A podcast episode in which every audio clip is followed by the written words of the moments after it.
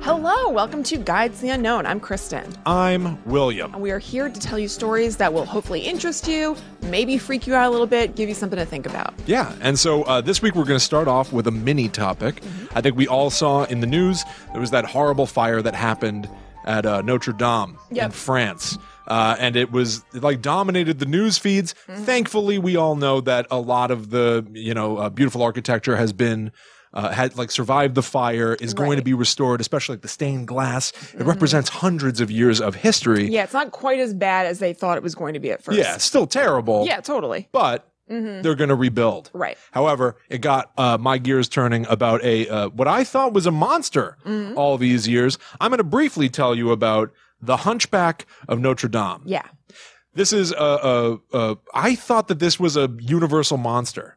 When you thi- Really? oh yeah, I think it. I think I had the wrong idea. I understand why I got the wrong idea from doing a little bit of Yes. research into this. Yeah. But I was always under the impression that um like you would go see Dracula, Frankenstein, the mummy creature from the black lagoon and you would also see the hunchback of Notre Dame. Now, I think here's part of the reason why. Yeah. The Hunchback was a uh, Universal movie that was released in 1923, and uh, uh, Quasimodo, the Hunchback himself, was played by Lon Chaney. Okay, who- that'll do it. yeah, was yeah. one of the famous you know movie monster actors. Right. Um, and then also uh, the story sort of got um, tainted and corrupted by pop culture over the course of decades. Mm-hmm. But at its or, original telling, um, The Hunchback of Notre Dame was actually a, a novel. It was written by Victor Hugo in 1831. Quasimodo is a bell ringer in Notre Dame. Right. Uh, It's like a he's- sad character, right? yeah, it's sort of like an elephant man type story. Right. He's he's uh, like horrifically deformed. People consider him a monster. Mm-hmm. That's where the monster idea originally came from. People considered him a monster, not considering that his physical appearance might not have anything to do with Right. Mm-hmm. the person that he really is. He's uh, tricked into or forced to kidnap a woman named Esmeralda. Later on, he tries to save her, and it costs him his life. Mm-hmm. Spoilers for a nearly 300 year old story Right. uh, well 200 but uh Who's counting? you look good for your age quasi Yeah. so um uh, uh, yeah, it's actually like a sort of heartwarming story, but here's where I think pop culture started to consider uh, Quasimodo, the Hunchback of Notre Dame, a monster. Um, there are essentially like years and years and years of him being lumped in with the Universal monsters, including in the movie Van Helsing, Uh-huh. the terrible movie Van Helsing starring Hugh Jackman. Yeah, I never saw it. Oh, I saw it in theaters with dad, I think, Uh-huh. and even we and like Did dad not like it? I think dad and I both were kind of like, ooh. Yikes. And dad had like a major appreci- appreciation for like that era Yeah. of film that all these characters came from. But I'm pretty Yes. sure that both of us were like, and any sort he had an affinity for like mostly any kind of movie that had some action in it. It's Yeah, not necessarily that he was special like, "This effects. is a wonderful movie that wins an Oscar." it's but he got good action. Yeah, he enjoys watching it, so whatever. So if he was out, Yeah. that's not a great sign. No. But uh, Hugh Jackman fights at Notre Dame. Who does he fight? Mr. Hyde.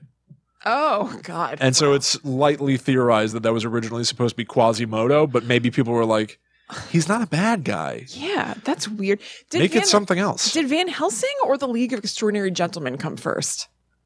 I have no idea. Probably Yeah. the League of Extraordinary Gentlemen because I think it was based on a comic. Right. Okay. Pretty sure. I remember there was I, we talked about this on the show once before how there was an era like a run of like nerd action movies Yeah. for like literary people where it was like Sherlock Holmes, The League of Extraordinary Yeah. Gentlemen, Van Helsing, and I would like that to come back even though a lot of those movies aren't good. yeah, Sherlock Holmes was good. I love Sherlock Holmes. Yeah. I guess I'm basically referring to Van Helsing, The League of Extraordinary Gentlemen. To be fair, I haven't seen. Also, either they of made those, that but I Avengers don't- movie where it was like, "Tut tut, it's going to rain." Number one, like it was like a very like proper British. Oh, I know what you're you talking, what I'm about. Yeah, yeah, yeah. I heard it was like based on an incredible series, but the movie itself was not great. Yes, there were like a string of movies based on like hoity-toity literary things, but trying to make them like badass. I I'm pretty don't sure know that how successful. i I'm pretty sure that Tom Sawyer is one of the action stars Yeah, of I Leaving think you're right. Extraordinary Gentlemen. think you're It's right. possibly played by Sean Connery. Becky Thatcher and I are going to the prom. anyway, so so, all right. There's also Hotel Transylvania, that Adam Yeah. Sandler movie where he plays Dracula. Evidently, I had no idea Adam Sandler had anything to do with those movies. oh yeah, Oh. yeah. And his Dracula just talks like this. Oh, I had no idea It's- that was Adam Sandler. That makes total sense. Yeah. Uh, the the villain is Quasimodo Wilson, a chef that wants to cook people, voiced by John Lovitz. It's quite a mashup. Voiced the villain is voiced by John Lovitz. Well, I guess you could uh, get a Here's- little sense, just some long S's True. and stuff like that. I'm going to cook a person. All right, here's a quote from the main villain, Quasimodo Wilson. When you bump with the hump, you land on your rump. So that happened. So, So- basically, Quasimodo has been sort of corrupted to be looked at as Yeah. like a villainous monster. Uh, but here are a couple of small facts to cap it off.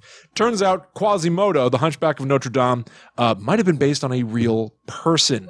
In the year 2010, uh, it was revealed that uh, uh, in the memoirs of a 19th century British sculptor named Henry Sibson, uh, he describes working at Notre Dame at the same time uh, as Victor Hugo was writing that novel. He describes a stonemason who, quote, was humpbacked and he did not like to mix with the carvers. Oh, okay. So this actually might have been a real person Yeah. who felt somewhat outcasted, Right. Mm-hmm. which is incredible. And over the course of these, uh, you know, couple hundred years, he's been turned into a, a like, character, yeah, a Disney movie, like an animated Disney movie star. crazy. And I found a lot of my information on Monsterpedia type sites. huh? Isn't that crazy? That is crazy. Poor Quasimodo. Yeah, and he will be similarly uh, miscategorized here on Guide to the Unknown. Yes, in mini monster madness. How strange is that? Just carrying on the tradition. The injustice continues. Wasn't it that he like tried to save Esmeralda and people thought he was kidnapping her? No, or he something. did kidnap her, but it Oh, wasn't okay. because he wanted to kidnap her. All the stories they describe that he's got a master named like Thipo or something. it's definitely not his name, but I didn't write it down. It was something like that. Anyway, he yeah. There was also there was also something that I might have gotten the wrong message from. Uh-huh. Uh, a metaphor for Quasimodo in the original story is that there's a beautiful vase holding withered, dec- decayed flowers. And then there is a very common looking vase, no frills, nothing fancy about it, holding a beautiful, bouquet. Yeah. And what I read is that Esmeralda grabs the withered flowers and clutches them to her chest. Oh. Isn't that the opposite message? Yeah, I absolutely thought you were going to say that. You know, they they emphasize and valued Right. the beautiful You flower would and think. the imperfect packaging. Right. Yes. Is Victor Hugo who wrote Les Miserables? Yes. Yeah. Yes. Actually, uh, uh, Jean Valjean was also Uh, based on somebody who worked 24601. at uh, uh, Notre Dame. Oh, okay. Yeah. Wow. Jean Valjean. No, just Jean Claude Valjean. Anyway, uh, hashtag much justice egg. for Quasi. Yeah. Uh, he never got what he deserved. Poor guy. Okay. Okay. Did I handle that with, uh, the appropriate amount of grace respect? and oh, no. All right. aplomb. Yeah. I think you handled it with aplomb. I'm going to treat myself to a plum after this for doing such a good job. What a smart boy am I. That would be punishment for What is it me. where somebody pulls a plum out of a pie and they think they're clever for it? Yeah, they put their finger in a pie, pull out a plum, call it macaroni. What Not a that. clever boy am I! I have ruined the pie, I think we talked about it when Mother. you talked about nursery rhymes. mother. I have ruined this pie. what a good boy am I! A lady who lives in like a cottage of that time that they make up things like that with like a rag she puts over her shoulder and she's like Johnny or whatever when he does that. Tucker, put it back. No, the pie's already ruined. I don't want him putting it back. Not that there's any universe where I'd eat that pie anyway. So really, True. to me, th- it's it's it's done before it begins. It was ruined before uh, Tucker's Yeah. thumb hit the crust. right, exactly. But I can't imagine anybody who even enjoys a fruit pie would want after they dunk their thumb back in, then like slowly maneuver it out so it leaves the plum. And Ugh, then you fold the pie top back over to cover the wound. Okay, ew. enough. we got to stay the course. We got to be careful. Oh. Right. We got to get this sucker back on the road. Stay the course. Yeah. Okay. So, playing off of that, Will and I had talked about the fact that he was going to maybe do The Hunchback of Notre Dame um, after hearing about what happened this past week. And playing off that, I decided to also journey to Paris for my topic. And I'm going to talk about the Paris catacombs. Mm, oh wow! Yeah. So, do you know much about them? I, I I truly only know of them as something that exists and is frightening. I think there's like a viral video Mm-hmm. of a monster Yeah. in the Paris catacombs or something. Oh, yeah, that's right. Somebody- there it is. there's like a doctored video. I, th- I, think, I don't even know right? if it's necessarily doctor. It's probably fake, Yeah, but but it's like Blair Witchy kind of style. Somebody with like basically a GoPro strapped to their head, uh huh. climbing around in the catacombs, and if you pause at the right moment, you see something peeking at them and then ducking out of sight. Yeah. and it sort of it didn't burst it didn't like you know reach sort of like that viral fame that we consider viral but Right. it certainly was shared around quite a bit Yeah. Oh, that's right. I kind of forgot about that. Yeah. There's also that movie, I forgot to write it down, starring uh, Pink. That was about the catacombs. Alicia, whatever her last Oh. name is. i had no idea that she starred in stuff I think she was only in that one movie. Catacomb. I only associate her with like charlie's Movie. angels full throttle didn't Oh, yeah, she have that's like a right. big music video Yes. yeah It. Oh, I guess it was just straight up called Catacombs. I thought it was called something else. Huh. What the hell's Pink's real name? Oh, this is going to bug me. Alicia Moore. okay thank god Of course, Yes. Alicia Moore. So anyway, those are the main things that I know about the catacombs. Yeah. Which is almost nothing. That there was a movie that I didn't know the name of that was Catacombs. Right. And that starred Pink, whose name I didn't know. right That's basically what I knew about the catacombs until this week. So they are tunnels under Paris that are filled with real human bones lining the walls. Um, let's go to the section. What is the deal with the catacombs? Why are they even there? jerry seinfeld's travel show So the tunnels that who we, are these people we know who one of them is. Well, we know a bunch of them are, but I will name one of the people's bones that are in the catacombs that was of interest to me. okay So, the tunnels that make up the catacombs are basically limestone quarries that were there when they were building Paris. So, people would go down under the ground to mine this limestone, which basically built Paris as we know it today. oh And as they were building it, Paris expanded more and more and more and more to the point that now, um, like the catacombs and tunnels and Paris are basically the same size as each other above and below. weird The catacombs were humongous to begin with because they were using it so much, and then Paris expanded basically to meet them. Um, so there are about 200 miles of tunnels down there. We estimate because not all of them are mapped, and there's some are uncharted territory. ooh I know, it's really freaky. So the way that the bones ended up down there, and something I thought was interesting was is that not all of the tunnels are entirely like coated in bones, which is basically what I thought. I didn't know how massive the catacombs and tunnels were. I knew that they were big, but I assumed it was a little system of tunnels that are all bones, and it's not the case. There's plenty of stuff that's bone free okay the way the bones got down there is that when Paris was expanding, when they're building stuff with this limestone from the tunnel, so it's this very weird symbiotic relationship. While Paris is expanding and becoming busy, there are more people living there, so there are more people dying there.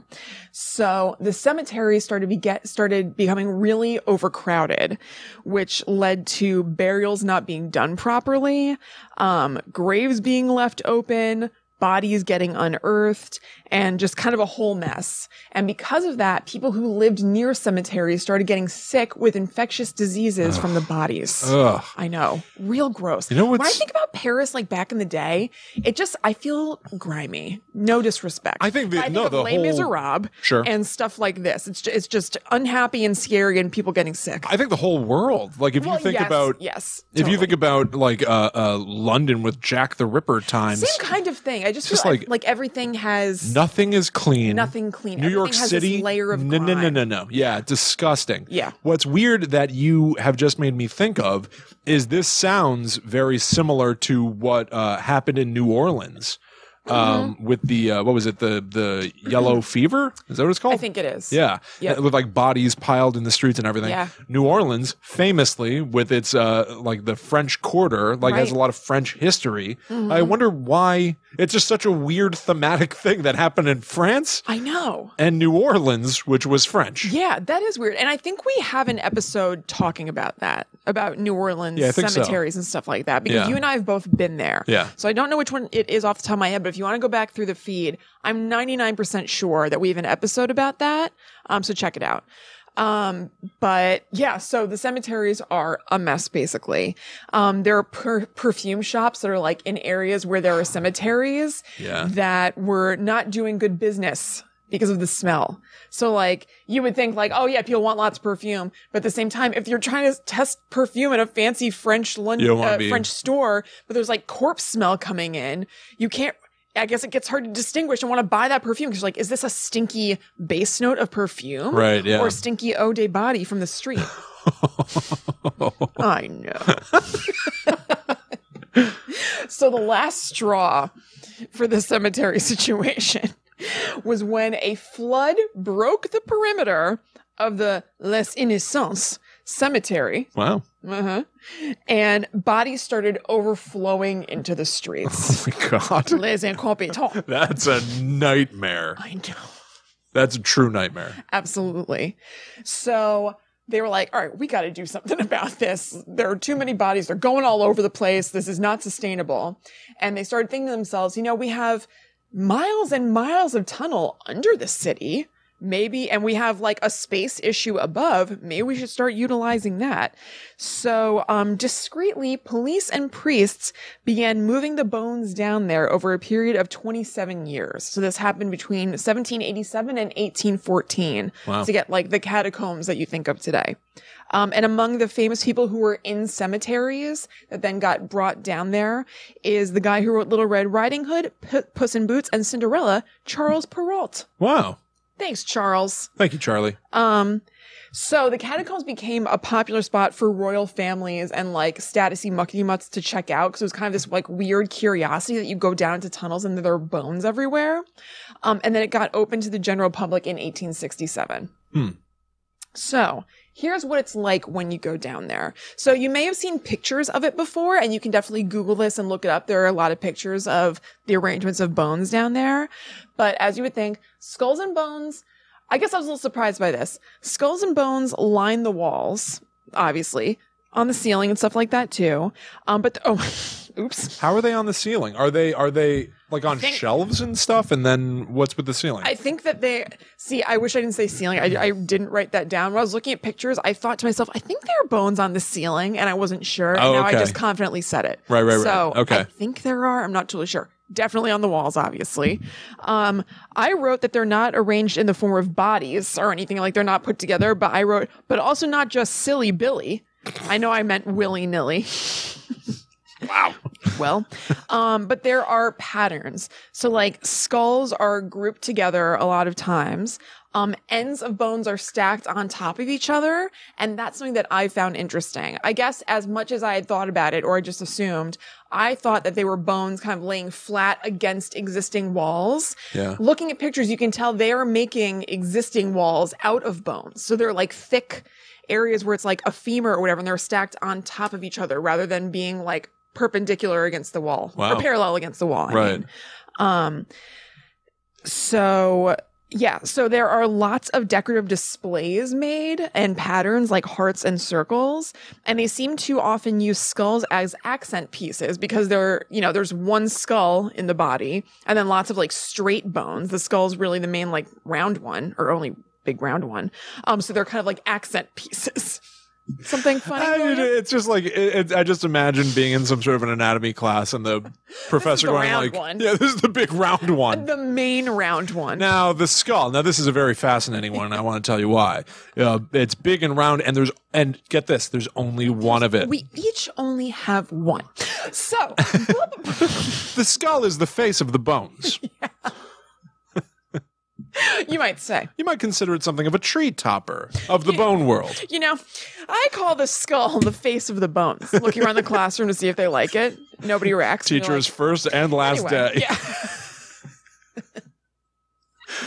Um, this is kind of crazy to me. There's a big pillar of bones in the catacombs that looks like a barrel, like this big thing, and it actually acts as a support beam for the ceiling, What? which is scary to me. Yeah. I mean, it's not the only one, but um, this in the ceiling in that area, and um, sorry, okay, Paging Dr. Lecter.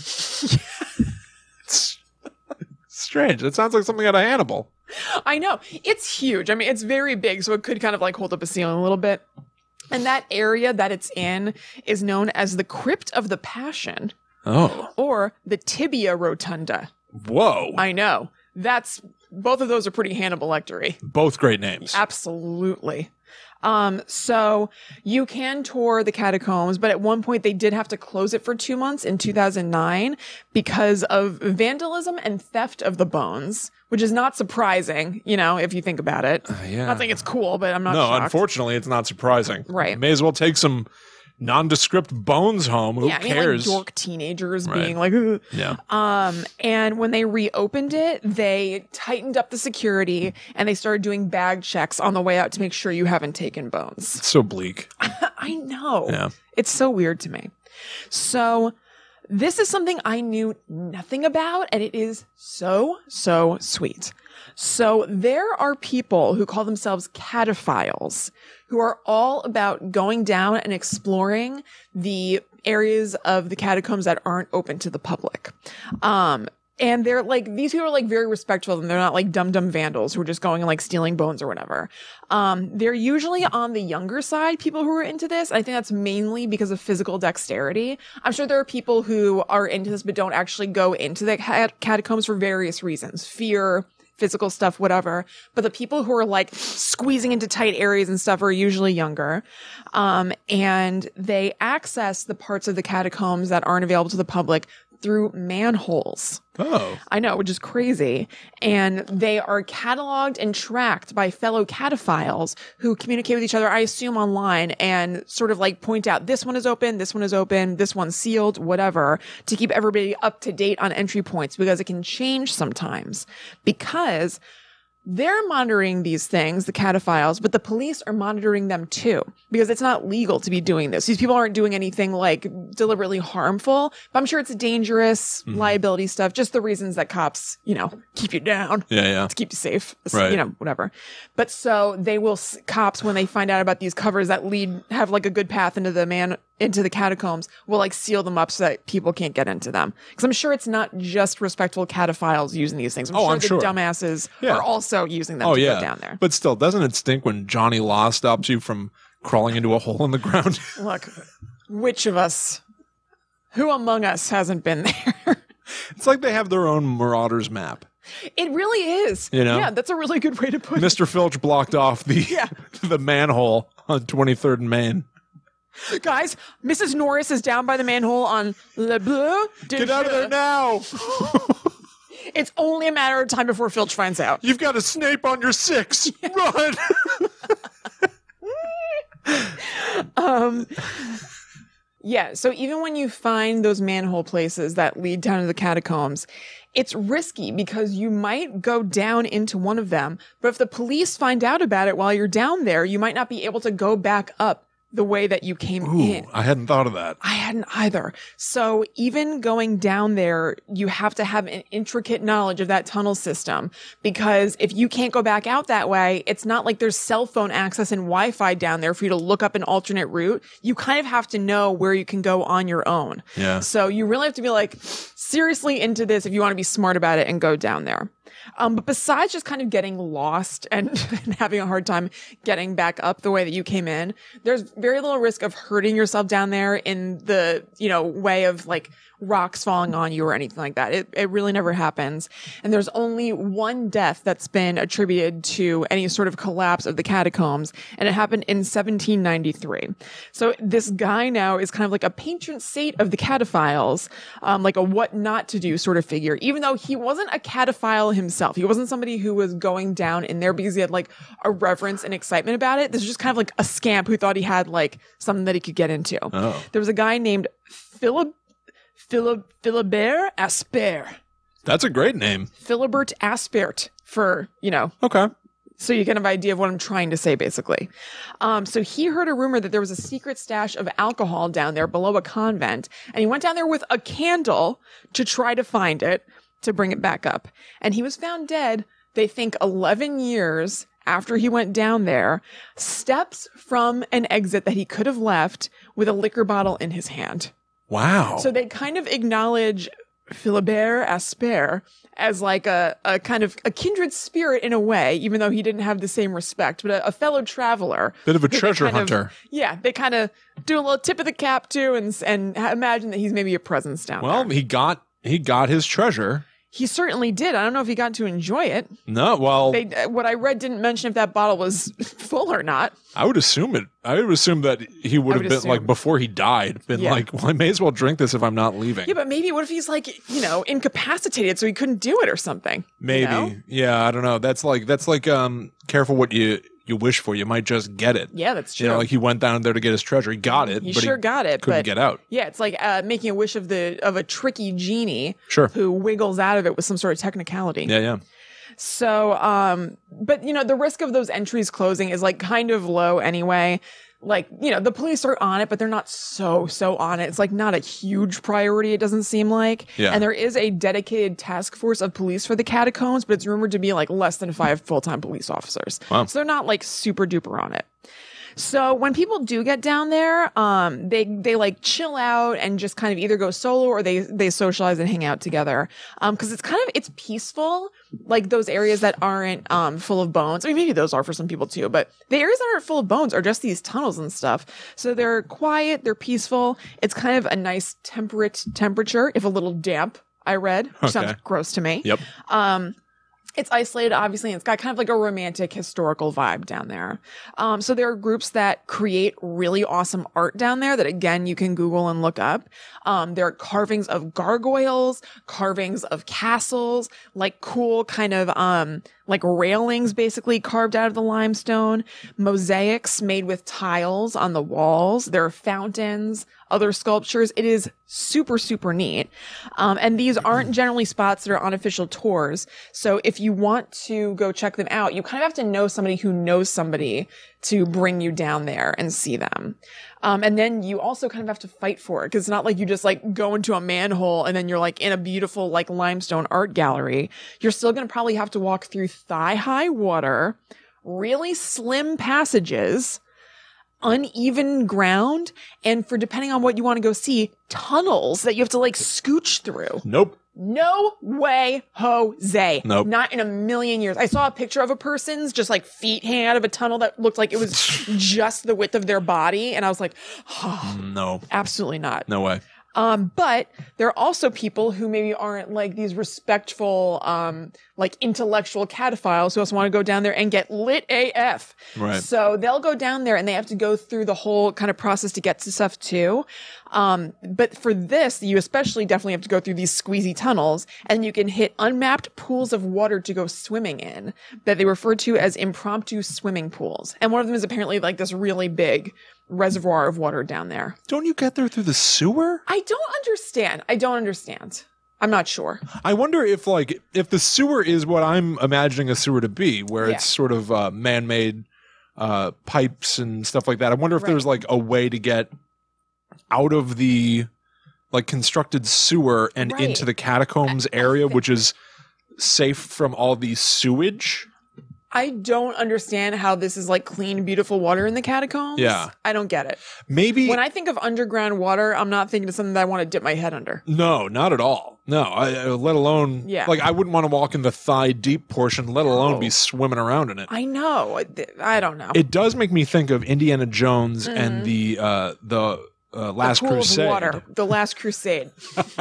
Indiana Jones and the dip in the pool, Mhm. where he uh, goes underground in Venice to find the the tomb of an old uh, knight, Yeah. and then he comes up through the sewer in Venice, and it's like, oh, this was all existing under the city. Right. It's so funny. I don't know. It, it, like that was distinct from sewage. I know. I don't understand. Yeah.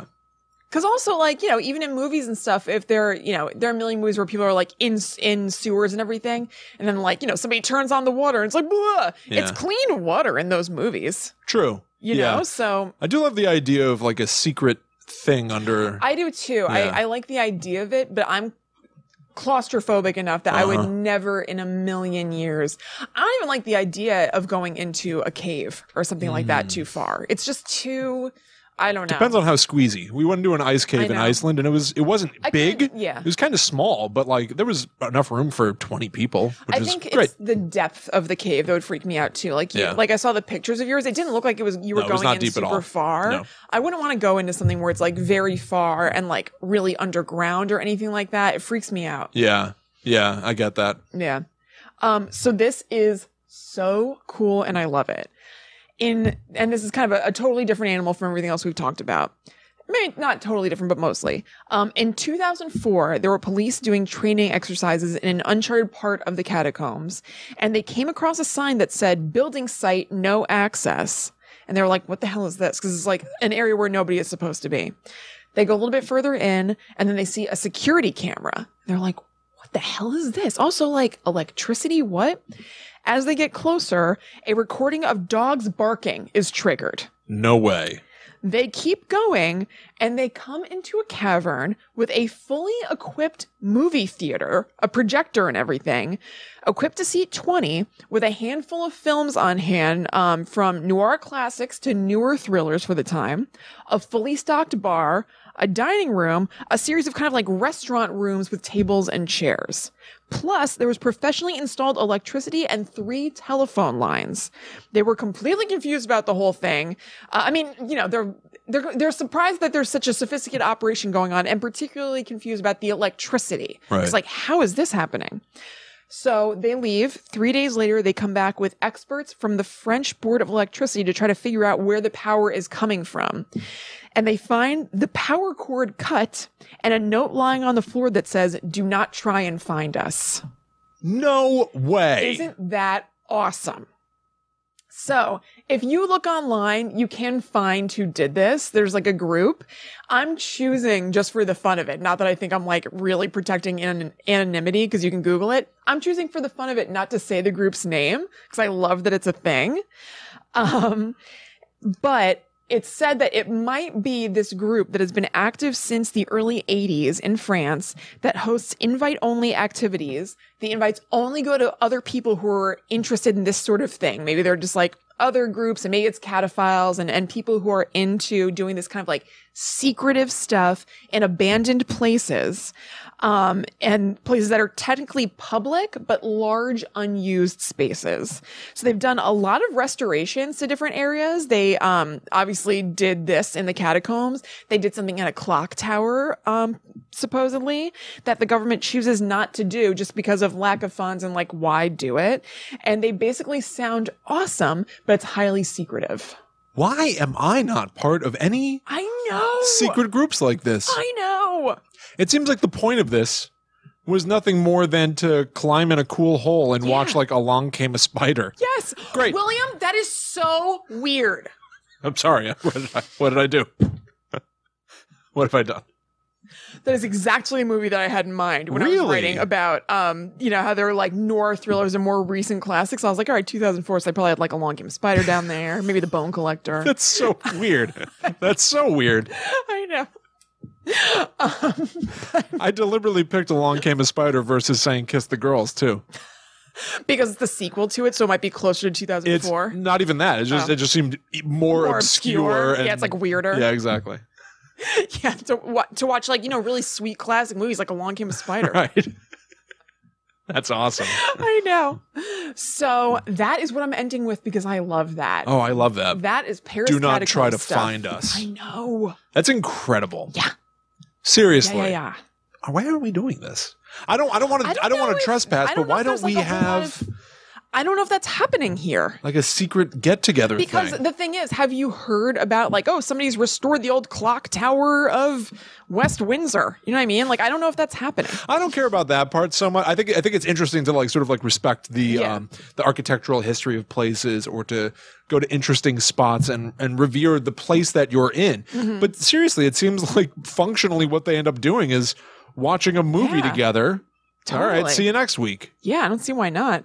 Yeah, we could go somewhere and watch the Skeleton Key. Yeah. Yeah. Yeah. Have you ever seen that? Sure, I have. Do you know what I'm talking about? Oh, yes. Kate Hudson? Yeah. yeah. It's not No. mirrors. Yeah. Yeah. Um yeah, we need to we need a venue. We need to We own do a need a venue with a venue. screen. Yeah, that would rule. That'd be great. Okay. anyway. Well, Kristen, you mentioned it before. hmm What of making a wish from an evil genie? How perfectly you'd have to phrase it so your wish could not be misinterpreted, uh, perhaps uh, corrupted. By a trickster genie. Yes. Yes. Kristen, tonight on the show, I'm going to talk to you all about the monkey's paw. Oh, that has been coming up, and I really don't know a lot about it. Mm. Well, I'm here to help. Okay. Why is it, how's it been coming up? I saw something about it today. There's a movie, The Room, Okay. that has something to do with the monkey's paw. Talking about the Tommy Wiseau. No, Oh, hi, doggy. no. I, I think it's. I think Oh, it the has doggy's a Hems- paw. That's it. I think it has a Hemsworth in it. Let me see. Huh. Okay. The Room. You I'm can also talk aware and of. I'll Isn't look it there up. also the Brie Larson like upsetting? Yes, that's just called Room. Oh, okay. The room. Yeah, I'm not sure. Um, but regardless, the monkey's paw. Okay, this is on Bloody Disgusting today. First look at The Room, which which sounds like a new take on Monkey's Paw. Really? Yep. Yeah, starring Liam Hemsworth, who controversial opinion is my favorite Hemsworth. Is that I right? think he's hotter than Chris Hemsworth. Yeah. Interesting. Um, I'll just read this real quick if you don't mind. Sure. Go for it. Um, filming is underway on The Room, a new thriller being directed by blah blah blah. Let's see. In the film, oh um, well, I'm I would like to know who's directing it. Okay. Um, I just didn't want to bore anybody. It's being directed by Christian Volkman of Renaissance and stars Olga Kurylenko and Kevin Jansons, who can be seen in Revenge. Wait, is this not a Kevin Hemsworth? James. Oh, this isn't a Hemsworth. Oh, okay, never mind. Does it doesn't this look a little bit like Liam Hemsworth to you? I, I don't know what I'm looking at. The guy. Oh, the guy? Yeah, I guess. Huh. All right. So it's it's those people. Okay. In the film, Kate and Matt are a young couple in their 30s in search of a more authentic and healthy life. They leave the city to move into an old house in the middle of nowhere. Soon they discover a secret hidden room that has the extraordinary power to materialize anything they wish for. Their new life becomes a true fairy tale. They spend days and nights indulging their every desire of material possession, swimming in money and champagne. Yet beneath this apparent state of bliss, something darker lurks. Some wishes can have dire consequences. That room could very well turn their dream into a nightmare when it gives them what they've been waiting forever. That's when it gives them what they've been waiting forever and that nature was denying them. It's written a Oh, little wrong, but yeah. nature's been denying me lately. Well, I'm assuming maybe it's a kid. I wanted acorns. the tree I climbed had none. All right. It's probably a baby. Probably a baby. Yeah. It's, just It's going to be a strange baby phrasing. gone bad. Yeah. Bad baby. yeah. All right. Well, the monkey's paw is sort of central to that idea. We said it just before. Be careful. You might get what you wish for. Mm-hmm. Right. You make a wish. It gets uh, uh, uh, Fulfilled? fulfilled, but uh, in a in a twisted way. So I think uh, one of the classic Mm-hmm. the examples twisted of this, mind of Genie. yeah, one of the classic examples of this would be you know I wish for a million dollars, Yeah. and uh, then the way that you get the million dollars brings like the government on you, Right, Being like right. where'd you get this money? So it's like Yeah. ah, you got what you wanted, but it turned out to be more of a curse than Right. a blessing. Um, I tend to lump this in with sort of the greater idea of uh, characters getting punished for things in horror movies Uh huh. you know like in um uh, I, I think of it most in terms of like Freddy Krueger, but I think it happens with a lot of characters in slasher movies and stuff where there'll be a character who is, you know, uh, uh, very sort of classic Dream Warriors Freddy Krueger. Yeah. There's a character who's a recovering drug addict and uh, she gets the drugs that she wishes she could use and Right. it kills her. Right. Um, and so it's all sort of like twisting your aspirations back on Mm. you. Mm-hmm. I first encountered this kind of story um, in a book called The Wish Giver Okay. that I read when I was a little kid. Uh, a character named Rowena wishes that Henry Piper, a traveling salesman she's infatuated with, will, quote, set down roots in town and never leave again. The wish is fulfilled word for word.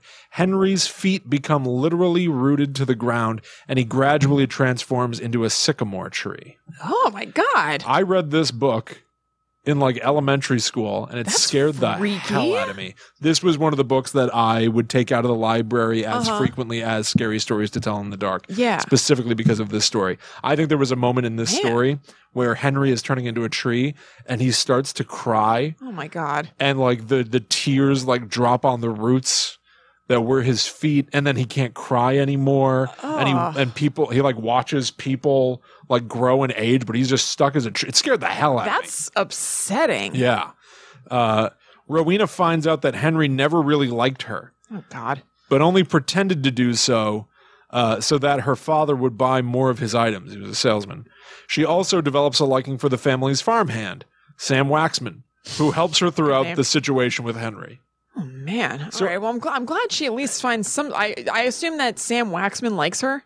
I guess so. Yeah. Who cares what happens to Rowena? She doomed this man. That's true. Yeah, I'm not too concerned about Rowena. Rowena has a happy ending with Yeah. Sam Waxman, the Yeah. family farmhand. this guy is just wrong place, wrong time, kind of. Henry right? Piper gets turned into a tree for no reason. He didn't even like her. That's what I'm saying. He, she just happened to have a crush on him, so she ruined his Yeah, life. Just turn him into a tree. So Yikes. I essentially what I'm going to tell you about. I went through pop culture history and came up with all the notable times Mm-hmm. Yeah. that a wish was made and it turned back on the wish maker in a way they did not expect. Very good. Very good. 1953, Tales from the Crypt, in a story called Wish You Were Here. A wife and husband close to financial ruin discover a figurine that will grant three wishes to whoever possesses it. She wishes to win a fortune. Riches, Kristen. Sure.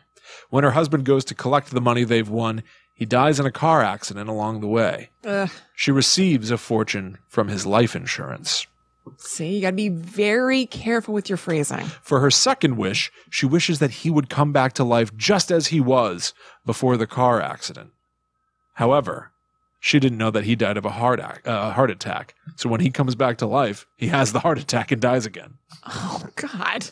This time, she wishes for him to come back to life and live forever. But she's too late. He's already been embalmed. Oh, God. He comes back to life in horrible pain. She tries to kill him to put him out of his misery, That won't but due work. to her wish, he is immortal. She has cursed her husband to live forever in eternal agony. uh, See, if you're going to make a wish like this when you know that they're twisting your words already, that you have to make that wish so long, then sentence is going to be so long and have so many caveats. Yeah, yeah, without a doubt. I already looked up. Uh, I tried to see like, does anybody have an Yeah, the example of the perfect perfect- wish? Yeah. and it's like reading a contract. I didn't Yeah. even get to the end of it. It was, it's unbearable. Um, so now we fast forward seven years to the Twilight Zone in 1960 in the story The Man in the Bottle. Mm-hmm. Here we see it move from a figurine that was capable of making wishes. This story is the first one that I've got where it is a genie. Cool. Uh, the man wishes for a million dollars. The IRS takes it all. He wishes to be in a position of great power, to be the leader of a modern and powerful country in which he cannot be voted out of office. He is turned into Adolf Hitler Oh my God. during the last days of World War II. Yikes. Whoa, whoa, whoa, what? I can't believe I got my wish. the story should end just there. Like, ba da ba ba da Anyway, Oh He's- my God. he's rushed by his troops to hide in a bunker and they give him a cyanide tablet. he wishes for his old life back. He learns to love. is that the third wish? Yeah. Yeah. he learns to love what he already Is had. he all good? Nothing. Yeah, he's fine. Does he wake up in his old life? He's like, oh, thank God, feeling for his mustache. My upper lip has Yeah. gone bare. Yeah. Thank heavens. Everything's the way it was. His upper lip is cold again, and yet he enjoys his humble life outside the Twilight Zone. uh, now we fast forward uh, 23 years. Stevie King Ah, has a nice of idea, course he does. and he settles down to write Pet Cemetery. Oh, Now- oh, okay. I wasn't expecting to come across Pet Cemetery when I was Yeah. researching this topic. However, it came up everywhere that I looked up the monkey's paw. Right. concept and it it holds true to the idea. This time there's not a figure that you're making a wish from. This time you don't have a magical figurine that can grant your wishes. hmm This time it's about sort of um grief. Yeah. Pet Cemetery and there's a, there's a modern remake. I just saw it on Mhm. Friday with Sometimes Ali. dead is better. Yeah. That was a great Lithgow. Thank you. Yeah. Thank you. Uh, uh, I've been doing it so I wonder if I much. can do a I do monster. it. You know how Ron I've been, and I've been talking about seeing Pet Cemetery for Yeah. like ever since it came out. Every time we talk about it, which has been a lot, I say that. Let's see if we can compare our Judd Clumpet impressions. Okay. I think that's his name. I'm not sure. I think you're right. Sometimes dead is better. Ooh, that's pretty good. That's Sometimes dead is better. well, no, you got to do your Lithgow. Oh. You're up against my Munster. Oh, I see what you're saying. Sometimes dead is better. Better. Yeah, Better. you're right. He really Sometimes Wait. dead is better. you did, you did a really good job. Thank you. You'd be a good like Lithgow stand-in. Thank you. Say, you know, like Tom Hanks's brother does the voice of uh, his characters in video games and stuff. no, You didn't know this? no. Tom Hanks's brother, I think Jim Hanks, Get out of here. is a vocal match to Tom Hanks. And so if they make like a Toy Story video game, Jim Hanks does it. I did not know that. Yeah. I love that. Yeah, it's That's so nice. you, you you can't tell the difference. If you listen to it and you're you're trying to hear the difference, Yeah. you can pick it up a little bit, Yeah. but it's it's like That's spot amazing. on. Yeah, it's great. Uh, so in the in John Lithgow the video game, yeah, if he's busy, right. you're oh, in. Call me. Okay. Hello, Dexter Morgan. it's about his career and and in that level you're doing your first day on the set of dexter yeah. all right so in pet cemetery Mhm. uh, we get a story of uh, things dying you bury them in this ancient cemetery and they come back to life but Yeah. they come back to life wrong Right. Yeah. hold on to this we're gonna we're gonna chart the history of how this kind of story the monkey's paw Uh huh. has evolved over the course of time. This is one of the biggest uh, ones. I guess it technically came up uh, in the original Tales from the Crypt. She wished her husband would come back uh, to life. Yeah, he and comes when he back came back, he was in wrong. Yeah. horrible pain because of the way that he died and having been embalmed. He's alive again, Right. but he's been you know worked over by the mortician Yeah. in Pet Cemetery, the people that you bury, they come back and it's not them Mhm. anymore. They were transported essentially to hell. Yeah. And something else comes back in the body. Right. There's a different passenger inside. Mm-hmm. The soul is not of the person that you loved, it's of something else. Yeah. Uh, and so even though you're able to bring your cat back, Right. It's not really your cat. yeah, and so a lot of the examples. There's a cat named Church who dies. They bury the cat. Mm-hmm. It's a it really comes good back. cat name. Yeah, I actually, honestly, Like for like a scary story cat name. I- It's a really good name. church. Yeah. I, I quite frankly, I mean, I've complained plenty about Stephen King stories. I did not uh, personally really enjoy the new movie. Yeah. Um, but the idea is so good It's a great idea. that I think I'm I'm ready to to read the book. I've never read it before. I haven't either. I actually have the audiobook, um, and it's act- it's um read by Michael C. Hall from Dexter. Oh, really? Yeah. Oh, that's interesting. Mhm, But I haven't actually listened to it yet. I have to bury my cat. um. I can't believe this happened.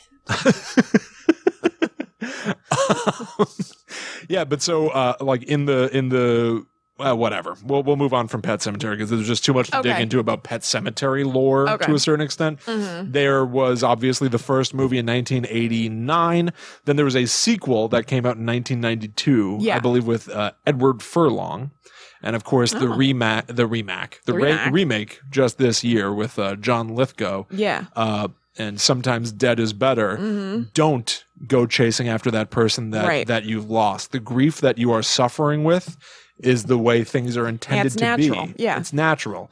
And if you try to defy this sort of natural order, Mm-hmm. um, you're going to well, You you are going to get upset what's it. coming Yeah. to you Right. essentially. Did did we say how they come back? Just in case people don't know that, I don't think They're so. buried. There's a pet cemetery, literally for pets, but that's not the burial ground that that ha- results in this sort of magic. Uh huh. The pet cemetery is just where kids buried their pets. Yeah. There was an older cemetery further in the woods beyond the pet cemetery, an old Micmac burial ground. Could is that in the movie and the I mean the old movie and the book too, or is that one of the things they changed for Nope. the new one? Okay. Nope, that was always the case. Okay. Uh, and the things that you bury there, they They'll come back. they come back, Yeah. they come home, but they're not the way they they were originally. yeah.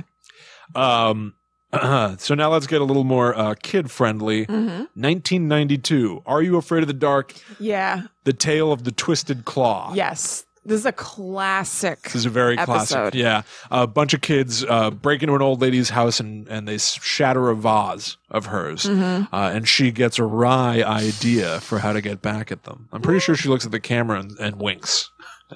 She gifts to them an old vulture claw. Don't worry, it's wooden. I feel like they wanted it to just be a vulture call, and they were like, eh, Yeah, they couldn't. too scary. or Pull they it couldn't- off. Yeah, Yeah. They weren't allowed to show that on TV, so they had to get a wooden Right. one. You know, whatever. Also, that lady is lucky they actually took it. You know what I mean? Like, well, I guess you would take it because you want to be polite to the, you know, the, right. the old. I think lady you're whose cursed thing with it once broke. you once you get it, basically. Yeah, but like it, she's gifting it to them. You'd be like, okay, what? Yeah, I know. Uh, so the first wish is that, uh, man, can we just go home? I'm sick of trick or treating.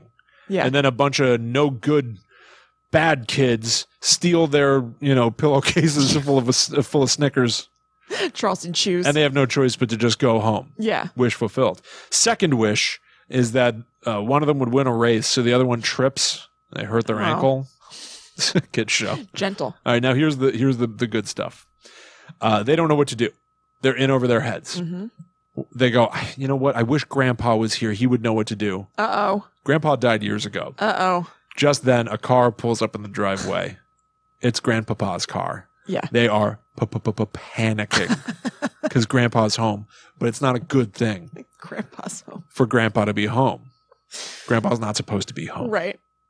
uh, and as they are uh, uh, hearing, you know, the sound of footsteps coming up to the front door, they finally wish that they had never broken that vase in the first place. Uh huh.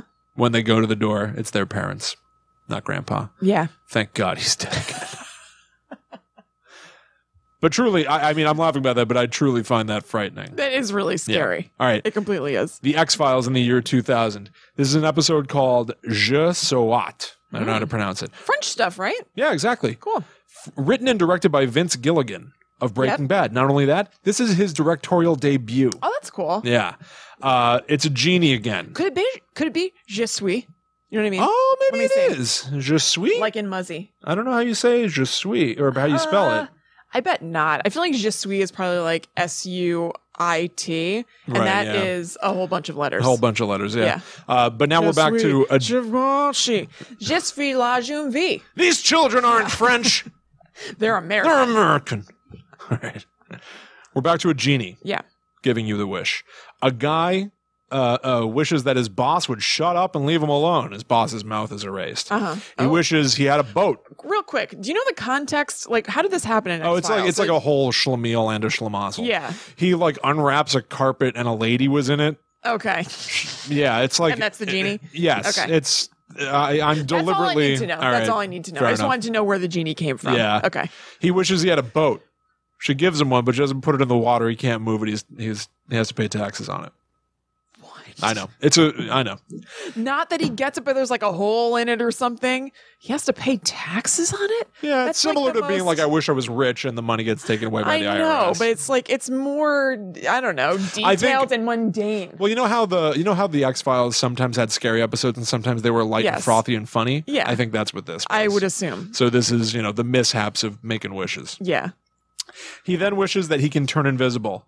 He's hit by a car when he's crossing the street because nobody can see him. Oh Within the episode, it's suggested that both Richard Nixon and Benito Mussolini. Fell victim to this genie's wishes and Yeah. Oh, weird.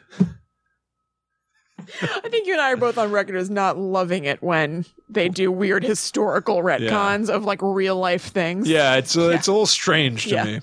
Um, uh, all right, now the next person that that runs afoul of the genie is the brother of the first guy. Okay. All right, he asks for his brother to be brought back to life. Mm-hmm. His brother is brought back in Someone a said it's better. decayed state. Uh oh. He then a- he can't talk or anything. He's just a, a, a sort of like standing dead guy. Yeah. He asks that his uh, brother be given the ability to talk again.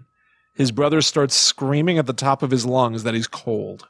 Uh, Terrifying. God. He then blows up the house, trying to light the stove to get warmer, killing them both. All right. So did he come back as you know like a decayed cold person and a dumbass? Yeah. dumb, dumb. Yeah.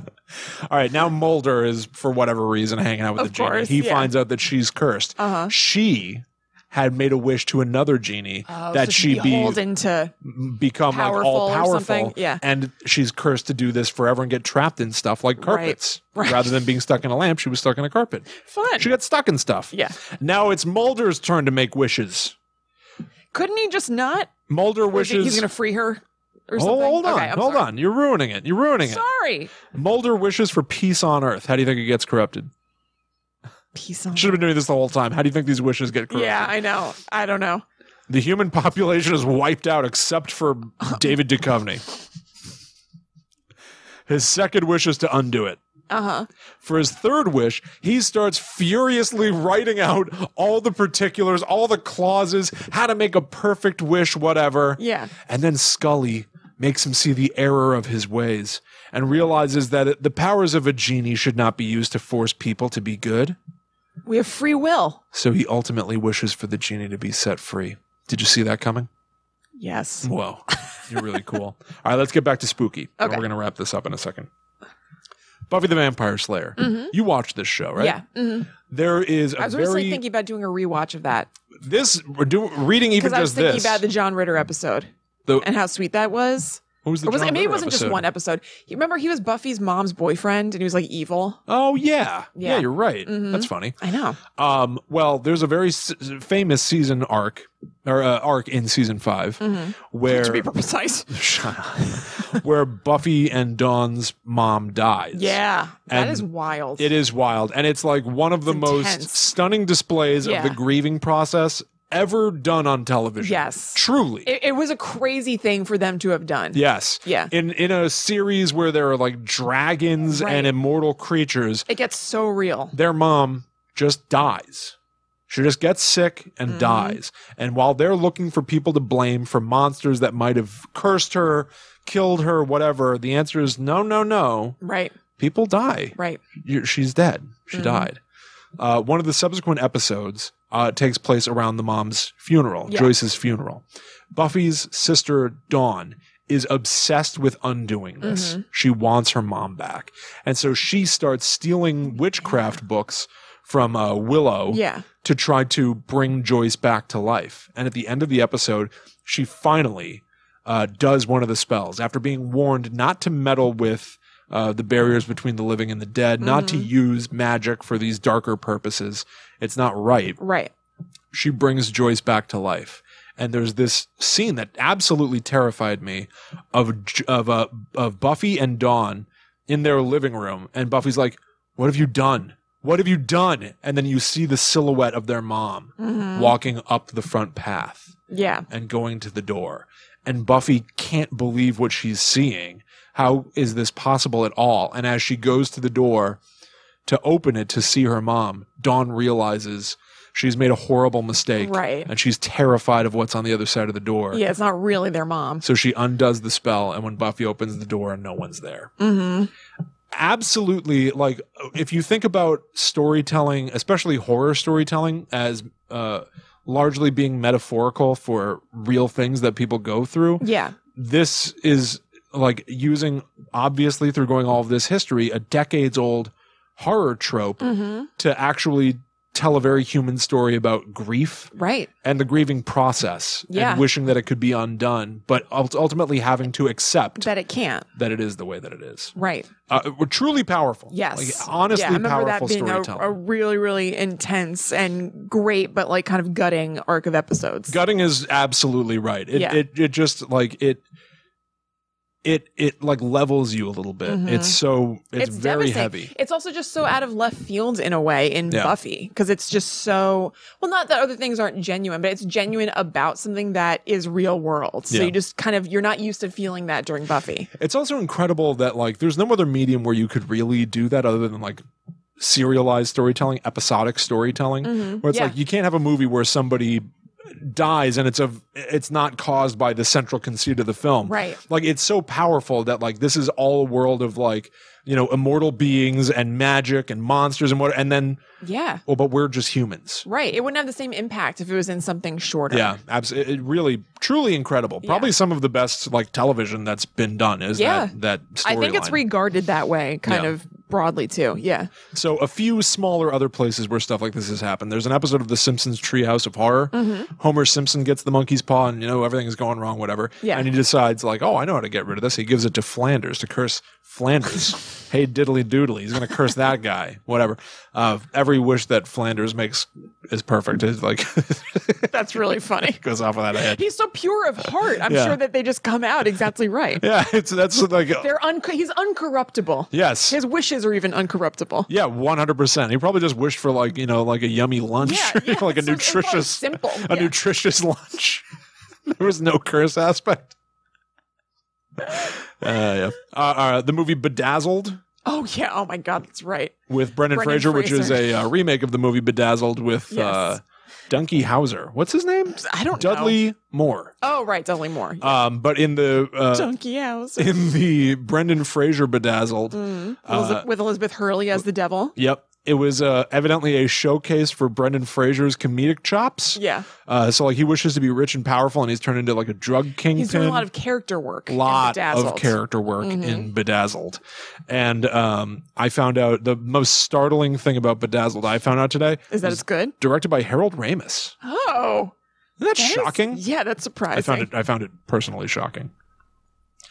And then there's a horror series called The Wishmaster, hmm uh, where you know there's like an evil. It's a jinn, Yeah. D J I N N, Yeah. the jinn, and he will corrupt your wishes and kill you that way. Yeah. Whatever. All right, That so sounds right. so I just told you about like how like this has been a recurring motif in storytelling f- since the beginning of Yes. you know, like Storytelling. yeah, film, TV.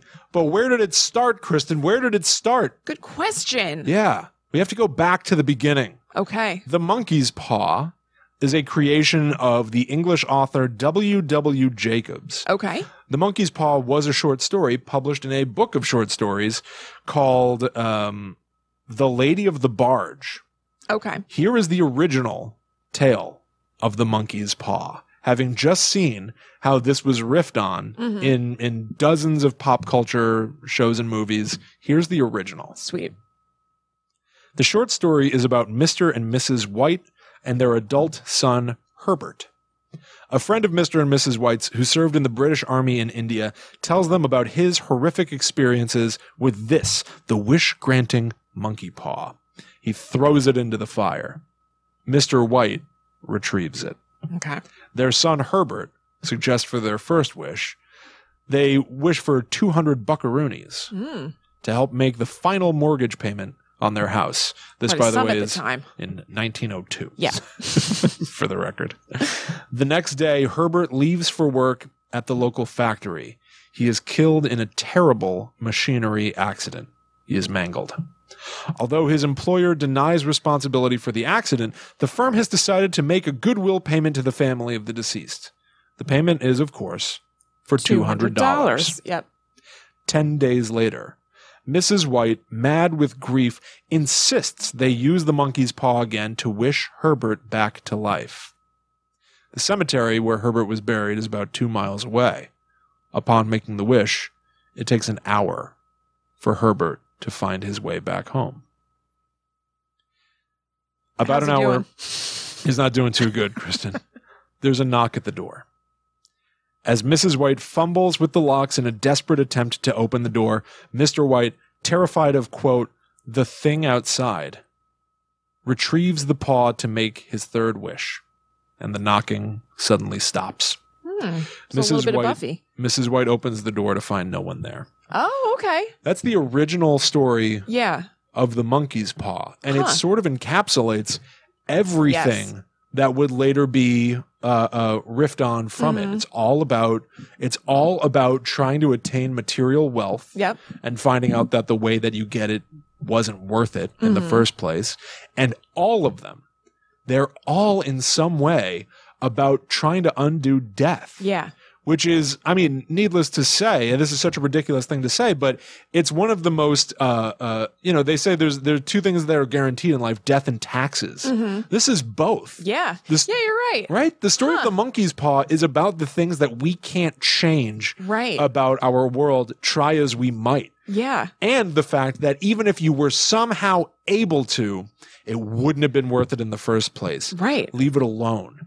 It's about Awesome. it's about coming to terms with things that you can't change. yeah, so it's kind of comforting in a weird way. It's, Isn't it's it? kind of like a, a weird like fable Yeah. that you could look to for some sort of moral compass. Yeah. And so Yeah. in that way, I mean, why it, it's so it's so eh, sort of unsurprising that this seems to have latched on to like the collective psyche Yeah. of like mankind. Like Because this I guess is it speaks some sort of innate desire yes, in all of us. it comes back again. Yeah. it always comes back. We all we, you know.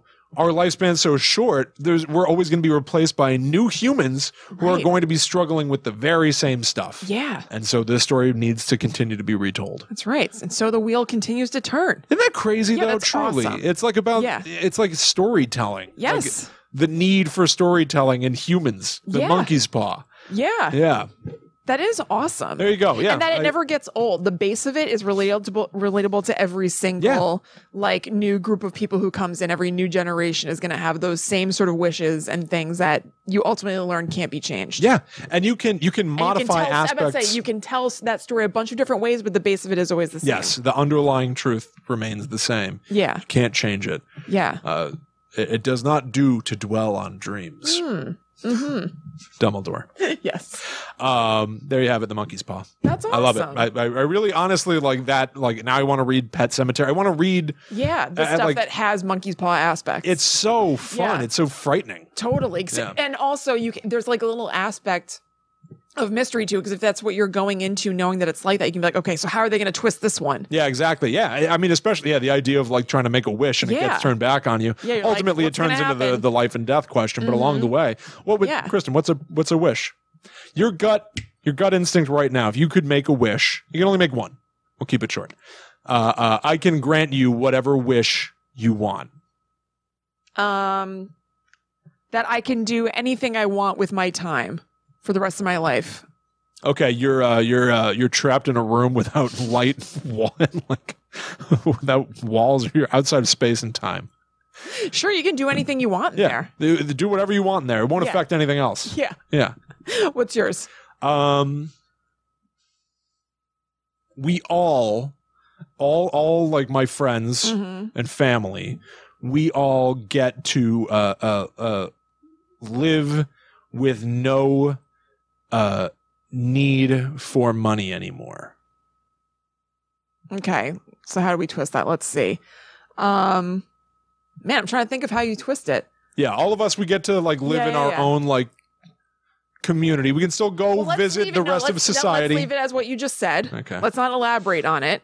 Let's leave it as just that sentence you said Yeah, that we you're right. all get to Okay. live without the need for money anymore. What could screw that up? We live and we don't need money. Um, yeah, because you could be like, you're dead. You don't need money. Yeah, right. Right. I'm trying to think. That might be a good one. Why wouldn't you need money, but you're alive? I know. I, I can't think of anything. Even if you're like injured or You know something what like it might that, like, be? you still need yeah. money to pay for you know help or whatever. You know what it might be? what? We're like the Swiss Family Robinson. We're like lost. We're dropped on like a desert island. There's no money. There's no. Yeah, maybe There's no society infrastructure. crumbles where Yeah. there's exactly there's no infrastructure anymore, Yeah. so we don't need money. Yeah, exactly. Yeah, it'd be something like that. But money as a form of, if you want to get even more pedantic, Yes. money is currency. Yes. Currency is Exactly. always valuable. That's- there's always stuff to There's trade or always gonna be barter. or- something. Just yeah. like I was telling mom, I got really into watching uh, Doomsday Preppers. And they, uh, so it's like a reality show. I watched it on Netflix when we were in trade Slim Canada. Jims and stuff. Not Slim Jims, but coffee. Um, I was watch. It's a reality show that was on Netflix. I don't know if it's on U.S. Netflix. It was on Netflix while we were in Canada. Because believe it or not, there were some different things, even just like using my account but Sure. being somewhere else.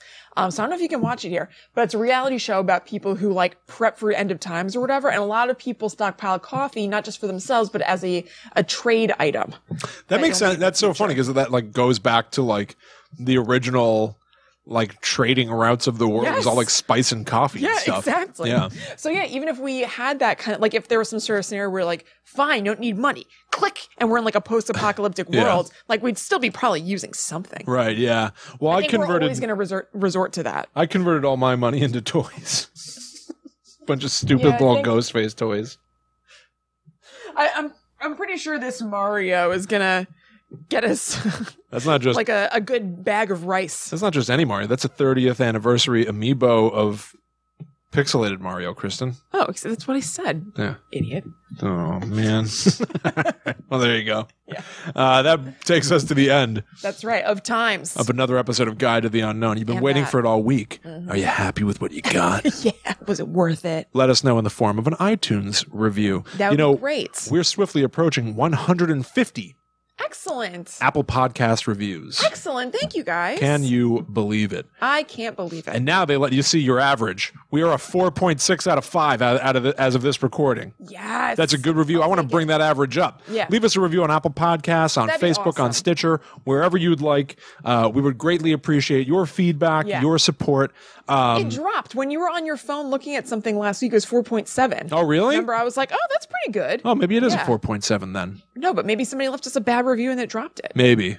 Maybe. Guys, we need your help to bring it back up. Yeah, yeah, bring that sucker back up. Yeah. Um, but yeah, thank you all so much for hanging out Yeah, with us thank you. and uh, checking out the show. If you'd like to support us further, you can go to patreon.com slash gttupod to donate a little something back to us. Yep. You can also follow at gttupod on Twitter, Facebook, and Instagram to sort of stay in our ecosystem and learn about horror stories throughout the week, Mm-hmm. all the news items that hit the feeds. Um, join our secret society Mm. over on facebook.com slash groups slash gttupod. Yep, you nailed it. Ooh Yeah. pretty good. It's a cool group. People share just like cool horror stuff. Um, in there, here and there, like memes or news articles. I post a thread every week that invites people to talk about whatever they're into that week, so you can learn about some new things there. It's Without cool. a doubt. I love I love interacting with everybody that like checks out the show. I do too, and I also love seeing them interact with each other. yes, yeah, yeah. Yeah. You're absolutely right. Also, uh last week we got like some some artwork done by at Bob Don Doodle on So Instagram. awesome. I had told a story about uh, uh, being a kid and daydreaming about aliens, and then it scared my friend, and we had to go inside. At Bob Don Doodle on Instagram drew it as a comic and posted it. Amazing. It's so sweet. They also doodled a um a Bigfoot the week Yes, before that's right. that. Yeah. It's really fun to see when you guys do stuff like that. So if you ever do anything that's inspired by the show every way, anyway, whether it's art or like Amy from school to make some lesson plans from the show, anything like that, definitely please send it to us or tag us in it. 'cause we would love to see it and we'll definitely share it. Without a doubt. Yeah, thank you all so much. Uh, to that end, you can tag us in it individually. That's right. I'm at Chillin' Kristen on Instagram. I am at The Myth Traveler. So thank you all so much for hanging out with us for another episode of Guide to the Unknown. We'll be back next week with more spooky stories to share with each other and you. But right. until that time comes, we must travel. Back to the netherworld, go we. Bye.